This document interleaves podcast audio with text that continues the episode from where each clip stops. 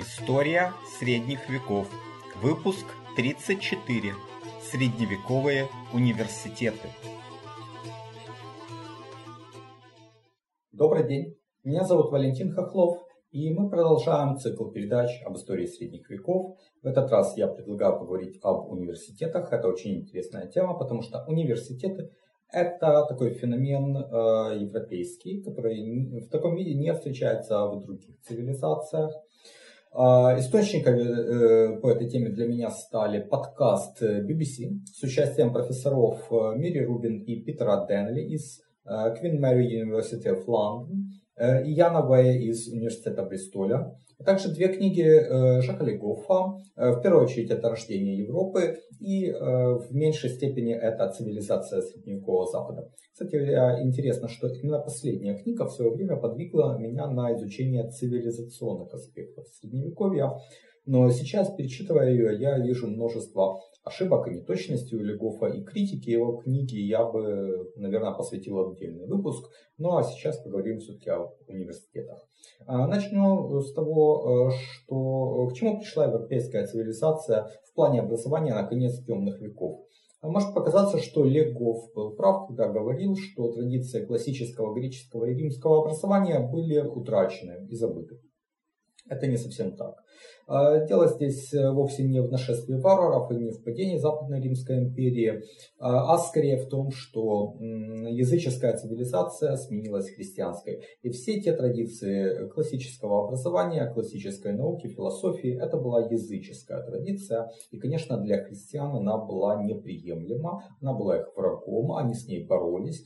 Они э, разрушали памятники, сжигали свитки, э, низвергали статуи э, и даже убивали философов и ученых. Вот мы знаем кейс Гепатии Александрийской, женщины-ученой, которая была зверски убита 415 году парабаланами, фанатиками, христианами. А в выпуске о церкви в раннем Средневековье я приводил множество примеров того, как э, э, христианские э, отшельники, будущие святые, разрушали древнеримские статуи и храмы. То есть языческая наука и искусство предавались забвению э, из-за того, что торжествовало христианство. И это, кстати говоря, было не только в западной части бывшей Римской империи, но и в восточной, той, которую мы называем Византийской империей. И в выпуске номер 30 я приводил примеры того, к какому упадку пришли к э, концу XII века Афины. Э, значит, угасание классической культуры, оно началось э, еще в римские времена, в IV веке, IV-V век мы это можем наблюдать. А зарождавшаяся христианская культура, наука, э, они, конечно, были тогда еще в очень детском возрасте, и, конечно, неправильно было бы сравнивать высшую точку развития э, античности и вот детство средневековья, детство новой культуры. А к концу темных веков в Западной Европе образование можно было получить а, четырьмя путями, о чем говорит э, профессор Мири Рубин. Во-первых, это дворцовые школы. А, приходит новая школа Карла Великого, мы о ней говорили в выпуске номер 10, хотя также упоминались частично о тех усилиях, которые прилагал король Дагоберт в середине 7 века, о том, чтобы дать образование э, юным отпрыскам галаримской и франкской знати. Вот плавильный котел короля Дагоберта, о Теодохии Великом, э, короля Сготов, который привлекал э, знаменитых э, таких образованных римлян к своему двору, о старшей ветви потомков Хлодвига, Теодорихе, Теодеберте, Теодебальде. И при дворе королей мы на самом деле всегда видели образованных людей. Это был первый очаг культуры. А еще с мировингских времен это сохранялось и в каролингские времена, и в последующие. А, во-вторых, епископские школы при кафедральных соборах. Опять же, мы говорили об Алкуине, который вышел из школы в Йорке. А Йорк это самая такая северная точка тогдашней цивилизации, севернее лишь там Шотландия, была дикие земли. Так что мы видели, что даже в таких э, отдаленных уголках были школы и были образованные люди, которые из них происходили. В-третьих, это монастыри. Монастыри, конечно же, это был новый очаг культуры. На, на темные века, наверное, наиболее э, такой важный из всех очагов культуры. А Легов в своей книге уделяет особое внимание ирландским монастырям. Действительно, вот мы этой темы не касались, а в 7-8 веках, пожалуй, в Ирландии э, монастыри э, были в плане образования культуры даже продвинутее, чем на континенте. И, наконец, профессор Рубин указывает на четвертый путь, более характерный для Италии, где можно было пройти обучение праву или медицине, становясь учеником признанного мастера в своей области. И вот последнее для нас представляет особый интерес – Потому что такой путь обучения был наиболее прямым продолжением античных традиций. Э, обучение от учителя к ученику, вспомним э, Платона, Аристотеля, это все тот же магистральный путь, ничего там по сути и не менялось. Кроме того, право и медицина это такие предметы, которые наиболее далеки от религии, то есть там, где христианство меньше воздействовало на умы. Не случайно первый университет в мире возник в Болонье, а это город, который входил в состав Равенского экзархата ранее, конечно, не на то время, но ранее, когда вот, допустим, в Северной Италии было королевство лангобардов, а в Равенне сохранялся такой небольшой анклав Византийской империи, и Болония относилась к нему. И античные традиции там сохранились лучше, чем в Тоскане или Ломбардии. Но есть еще две вещи, которые нужно осознать. Э, значит, профессор Рубин говорит, что все четыре э, пути на самом деле это были э, продолжатели античных традиций, передачи знаний от учителя к ученику. Они, э, эти школы, э, образовывались свыше, какой-то внешней силы организовывались, набирались сюда ученики. И это важно, потому что университеты будут в корне отличаться от этой модели. А, и второе, о чем мало говорят, но это очень важно, это изменился формат э, носителя информации. Если в римское время в основном это были свитки, то в темные века доминирующим форматом становится книга. По латыни это кодекс. И книга имела ряд преимуществ перед свитками. Самым значимым была возможность быстрого доступа к нужному фрагменту информации, а, ну, в свитке текст представлял собой единый массив информации, единое целое, а книга естественным образом разбивалась на листы страницы, и можно было ссылаться на конкретную страницу и находить информацию гораздо быстрее, чем вот э, листая свиток. А, книги было также гораздо более удобно переписывать, и вот огромный вклад каролингского возрождения, о котором мы уже говорили, э, это не только шрифт королевский, каролингский минускул, но и практика переписывания книг, и то знание, которое до нас дошло, ведь до нас почти ничего из античных времен не дошло. Никаких свитков, э, максимум то, что было переписано именно в каролингское время. А с каролингских времен до нас дошло очень много, и вот именно это вклад э, каролинского возрождения, это сохранение античной культуры и науки и э, перенос знания в последующие эпохи. И вот именно удобная форма передачи и накопления письменного знания и стала предпосылкой для развития науки и э, образования в высоком средневековье.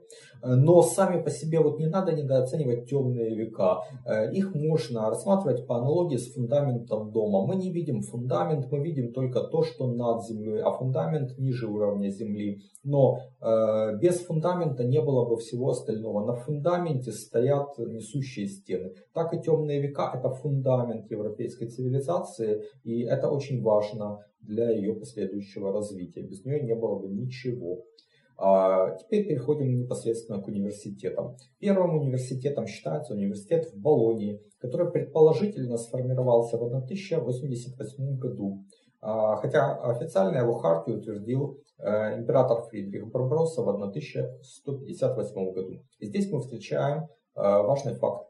Э, университеты не были основаны кем-то, э, императором, королями, папой э, сверху, а формировались снизу как сообщество или правильнее сказать корпорация. Когда мы говорили о городах, то показывали примеры самоорганизации людей в цеха и гильдии по профессиональному признаку. И вот аналогичным образом университет, который по латыни назывался Университас Scholarium в Болонье возник как корпорация студентов, которые совместно защищали свои интересы и отстаивали свои права.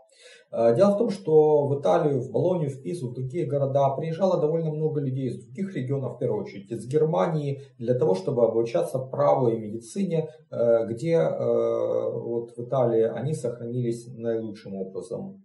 Города же накладывали на приезжих такую повинность, коллективную повинность, коллективную ответственность за долги и преступления земляков и вынуждали, соответственно, объединяться. А, не случайно первое объединение в Болонии назывались Nations, нации, а правильнее сказать землячество. И они затем соединялись а, в большую корпорацию студентов, которая как коллективный такой орган, как профсоюз по- по-нашему, нанимала преподавателей и определяла оплату их труда. А профессора э, позже, в свою очередь, тоже поняли, что им надо коллективно отстаивать свои права и интересы и объединились в свое сообщество, которое называлось коллегия доктором. Вторым университетом э, считается университет в Париже. Он получил хартию от короля Филиппа Августа в 1200 году, от э, папы Иннокентия III в 1215. А, но сам возник ранее, где-то около 1150 года, и он как раз вырос из кафедральной Э, школы собора Нотр-Дам. Еще он известен как Сорбона по имени теологического колледжа, основанного Робером де Сорбоном в 1257 году. Ну, вообще теология и философия были э, наиболее сильными э, сторонами Парижского университета. Он также делился на нации, изначально их было четыре. Нормандское, герцогство Нормандия, Пикардийское, это земли к северо-востоку от Парижа, Вермандуа, Фландрия, Брабант, а, английская, а впоследствии ее стали называть германской. Это германоязычные регионы, Англия, собственно Германия. Также туда еще добавляли Восточную Европу. И французская, это вот романоязычные земли к югу от Парижа и к западу от Парижа. То есть туда входили Британь, э, вся Франция э, к югу от Парижа, Италия, страны Иберийского полуострова. В отличие от Болонии, в Париже университет был корпорацией не только студентов, но магистров и студентов. А магистрами тогда называли преподавателей. И по латыни это называлось Universitas Magistrorum et Scholarium. А, университет в Оксфорде получил развитие в 1167 году, когда король Генрих II запретил а, своим подданным ездить учиться в Париж. А, хотя учебное заведение в Оксфорде, по-видимому, существовало и ранее. Хартию университет получил в 1248 году от короля Генриха III. А в нем также было две э, нации, только всего две их было. Это Бореалис, Англия к северу от реки Трант, э, и Шотландия, и Аустралис, Англия к югу от реки Трант, Уэльс, Ирландия. Интересно, что в Оксфорде, как и во многих других местах, возникали конфликты между университетом и городом. И в 1209 году часть студентов и профессоров покинула Оксфорд и перебралась в Кембридж, где основала второй университет, э, который получил хартию даже раньше, чем Оксфордский, в 1231 году. И когда я был в обеих этих э, городах, то слышал фразу о том, что Оксфорд это э, университет в городе, а Кембридж – это город при университете. На Иберийском э, полуострове старейшим считается э, из действующих университетов Саламанки. Это королевство Леон. А, он вырос тоже из школы при кафедральном соборе. Основал его король Альфонсо IX в 1218 году. Хартию он получил от Альфонса X в 1254 году. И Легов цитирует историка этого университета Антонио Гарсия и Гарсия. Согласно картам Магна, создавалась кафедра гражданского права, три кафедры канонического права, одна по декретам и две по декреталия, две кафедры логики, две грамматики, две физики, так тогда называли медицину. А, источников жалования, которое выплачивали профессорам, была главным образом треть десятины Соломанского а, диацеза. Кроме того, профессора и студенты широко пользовались церковными привилегиями. Был еще университет в Паленсии, который э, считается старейшим на Иберийском полуострове, потому что он был основан в Леоне, королевский Леон, между 1208 и 1212 годами, но он просуществовал не так долго, проиграв конкуренцию Соломанке, прекратил свое существование где-то к 1264 году. Но есть предположение, что из Паленсии университет перевели в Вальядолит, а это уже королевство Кастилия. А, где вот университет был основан в 1241 году. И как раз в начале 13 века Кастилия начинает доминировать над Леоном. Множество университетов открывалось в, э, на территории нынешней Италии. А, около 1204 года часть студентов и преподавателей перебрались из Болонии в э, Веченцу. А, ну, там заведение просуществовало недолго, лишь около пяти лет.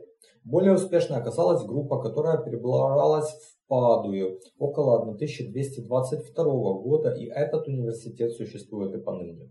Император Фридрих II в свое время запрещал преподавание, э, точнее, налагал запрет на обучение в Болонии, и часть студентов перебралась в Сиену. Университет там был основан между 1240 и 1246 годами.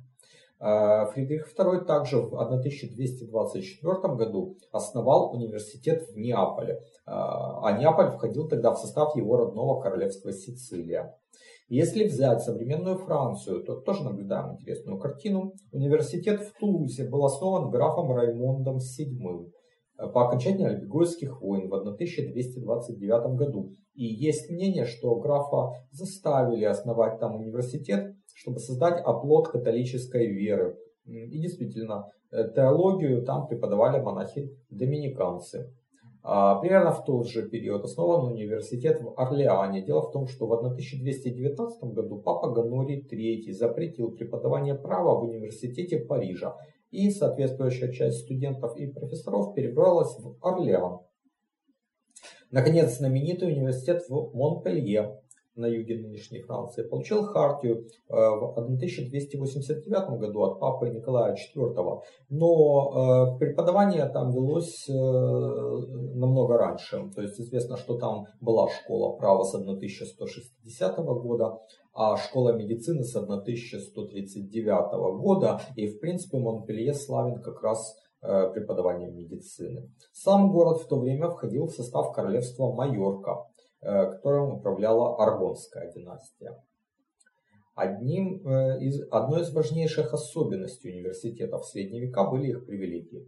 А, университеты были изъяты из системы обычного правосудия. По тогдашним представлениям преподаватели и студенты были скорее клириками, а не мирянами, а многие преподаватели и прямо были монахами или канониками. Это, кстати, объясняет, почему в университет не принимали женщин. Ну, потому что вот это э, студенты считались клириками. А правосудие в делах студентов и преподавателей э, решил не светский суд, а церковный. Кстати, вот из цитаты э, Антонио Гарсия и Гарсия это видели. Но это был церковный суд не епископа, а собственно университета, то есть отдельный автономный суд университета. Это была их важнейшая автономия. Пост ректора Парижского университета ведь возникает как э, пост защитника этой автономии, и ректор выбирался прокураторами четырех наций, то есть представителями студентов. И вот Легов в рождении Европы отделяет пост ректора от поста канцлера. А вот канцлер это уже такой административный глава, назначаемый епископом. Э, профессор Рубин говорит э, о том, что в Англии 13 века короли пожаловали университетам также ряд важных экономических привилегий. А третья привилегия, которая упомянута в книге The Papacy and the Rise of the Universities под редакцией Уильяма Кортни, э, впервые была дана папой Гонорием IX университету Тулузы в 1233 году и называлась лицензия Убик Регенди. А, она давала право выпускникам университета преподавать всюду без переэкзаменовки. А, и в 1255 году папа Александр IV дал такую же привилегию университету в Соломанке. Но более старые университеты, такие как Парижский, Оксфордский, не слишком уважали эту привилегию. Тем не менее, сама концепция вот такой универсальной э, лицензии э, распространилась на другие университеты и способствовала универсальному признанию дипломов. Из сказанного выше Э, следует вторая особенность университетов. Это универсальность даваемого ими образования. Конечно, Европа в ту пору имела важное преимущество единого языка, латыни, на котором говорили все образованные люди. И не существовало языковых барьеров. Э, далее, студенты и профессора обладали большой мобильностью. Они могли переезжать из одного города в другой. Студенты могли продолжать обучение в разных университетах. А если там что-то мешало, вот как мы видели э, ранее и в случае Италии, и в случае Франции, они могли сниматься с одного места, переезжать на другое и основывать там новый университет. То есть это было в порядке вещей. Э, также был сформирован в общих чертах curriculum. Это э, такая программа обучения, которая была общей для э, всех университетов. На самом деле это было сделано еще в темные века, как пишет Легов, на основе поэмы Марциана Капеллы, э, который жил в начале V века. И вот в этой поэме были описаны семь свободных искусств. Их называли так, потому что люди изучали эти искусства ради их самих, а не в каких-то утилитарных целях. И свободное искусство делили на тривиум и квадривиум. Э, три искусства тривиума относились к умению владеть языком. Это грамматика, искусство читать и писать, логика или же диалектика. Это искусство анализировать и э, выстраивать логические аргументы. И риторика – это искусство доносить свои мысли и убеждать других. Овладев ими, студенты могли переходить к четырем искусствам квадривиума, а, ключевой идеей которых была гармония, то есть определенное правильное соотношение чисел. К этим искусствам относились арифметика, э, числа в себе, геометрия, числа в пространстве, музыка, числа во времени и астрономия, это числа в пространстве и времени. Овладевшие всеми свободными искусствами получали степень бакалавра свободных искусств. Э, Легов пишет, что следующей степенью был основной диплом, э, лицензия Убик Доцинги, которая давала право преподавать повсюду, и от него происходит французская степень лиценциат. Э, впрочем, Легов довольно часто бывает ошибочен и непоследователен, поэтому вот он далее пишет третьей степени, о высшей степени доктора. А получившие ее переходили в разряд магистров, то есть профессоров. Ну, тогда вот эти все три слова, доктор, магистр и профессор, были синонимами и обозначали преподавателя. Но по другим сведениям, вот слово доктор происходит от латинского классического докио или в средневековом произношении доцио, что значит я учу, а, я преподаю. Э, и вот из этого следует, что лицензия доценди это как раз и была лицензия на право преподавания. И тогда докторская степень, э, ну, она была второй. То есть нет отличия между тем, что Легов указывал в лицензиат и доктор. Э, но, э, как бы то ни было, в докторской степени мы знаем, что изначально было три, а впоследствии четыре отдельных направления. Высшим считалась теология, далее шли право и медицина. А четвертая, возникшая, отделившаяся позднее, это философия, куда относились все естественные науки. И такое разделение докторских степеней сохранилось в англоязычном мире и до наших дней. Поэтому вот мы знаем такие аббревиатуры, как PhD, доктор философии, MD, доктор медицины, LLD, доктор права, вернее, доктор двух прав, канонического и гражданского, поэтому там две буквы L. Э, и совсем экзотическая для нас это THD, доктор теологии. Наконец, пару слов о том, кем были средневековые студенты и как они жили. Профессор Рубин говорит, что обучение в университетах обычно начиналось в 14-15 лет, что примерно соответствует нашим 17-18 годам, поскольку совершеннолетие у франков как раз достигалось в 15 лет. Э, обучение не было дешевым, хотя точных цифр у нас нет, но э, ясно, что оно требовало постоянной финансовой поддержки э, родственников, а, а это нужно было не только как плата для, за обучение, но также для того, чтобы снимать жилье и питаться, либо требовало подработку. И, по всей видимости, довольно много студентов подрабатывали в разных канцеляриях писцами, секретарями, либо же переписчиками книг. А Ян из университета Бристоля также указывает на третий возможный источник финансирования – это церковь, которой нужны были образованные люди в качестве священников и каноников.